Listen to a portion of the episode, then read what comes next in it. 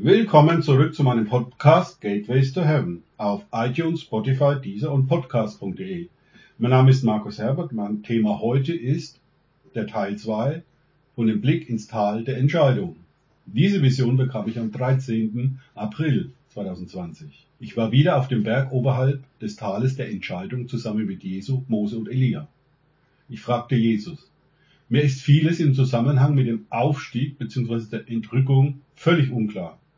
Die gängige Lehrmeinung dazu ist ja, dass alle, die dir nachfolgen, zu einem Zeitpunkt X zu dir auf den Wolken entrückt werden. Die Bibelstelle von Paulus, die dazu zitiert wird, ist aus 1. Thessaloniker 4, 16 bis 17. Denn er selbst, der Herr, wird, wenn der Ruf ertönt, wenn die Stimme des Erzengels und die Posaune Gottes erschallen, herabkommen vom Himmel und die Toten werden in Christus auferstehen zuerst. Danach werden wir, die wir leben und übrig bleiben, zugleich mit ihnen entrückt werden auf den Wolken, dem Herrn entgegen in die Luft. Und so werden wir beim Herrn sein alle Zeit. Jesus antwortete mir darauf. Wie ich dir schon sagte, ist dies der Endpunkt des Prozesses der Entrückung, den Paulus hier beschreibt. Der Beginn dieses Prozesses ist in Matthäus 27, 51 bis 53 beschrieben. Ich zitiere aus der Lutherbibel. Und siehe, der Vorhang im Tempel zerriss in zwei Stücke von oben an bis unten aus, und die Erde erbebte und die Felsen zerrissen, und die Gräber taten sich auf, und viele Leiber der entschlafenen Heiligen standen auf und gingen aus den Gräbern nach seiner Auferstehung und kamen in die heilige Stadt und erschienen vielen. Nachdem ich nach drei Tagen aus dem Totenreich aufgestiegen bin, taten dies ebenfalls viele entschlafene Heilige und gingen nach Jerusalem. Was für ein kraftvolles Zeugnis der Auferstehungskraft, die hier wirksam war. Diese Kraft des Heiligen Geistes die mich hat auferstehen lassen, war so stark, dass die entschlafenen Heiligen nicht in ihren Gräbern bleiben konnten. Wie ich nach 40 Tagen sind sie durch das von Engeln bewachte Portal über den Ölberg in Jerusalem in den Himmel gekommen. Siehe Apostelgeschichte 1, 9 bis 10. Auch Philippus wurde entrückt, beschrieben in Apostelgeschichte 8, 39. Als sie aber aus dem Wasser heraufstiegen, entrückte der Geist des Herrn den Philippus, und der Kämmerer sah ihn nicht mehr, er zog aber seine Straße fröhlich. Dies geschah durch den Heiligen Geist von einem Punkt auf der Erde zu einem anderen Punkt auf der Erde. Natürlich auch über ein Portal in der unsichtbaren Welt.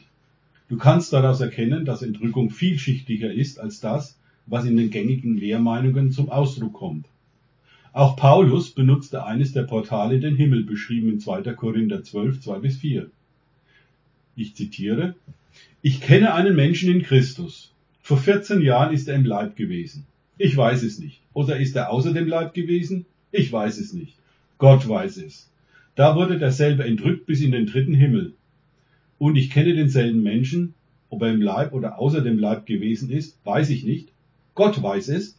Der wurde entrückt in das Paradies und hörte unaussprechliche Worte, die kein Mensch sagen kann. Paulus wurde entrückt und kam wieder zurück auf die Erde. Er hatte massive Probleme, das zu begreifen, was ihm widerfahren war. Allerdings erlaubte ich Paulus damals nicht, darüber zu sprechen, was er im Himmel und im Paradies gesehen und gehört hatte.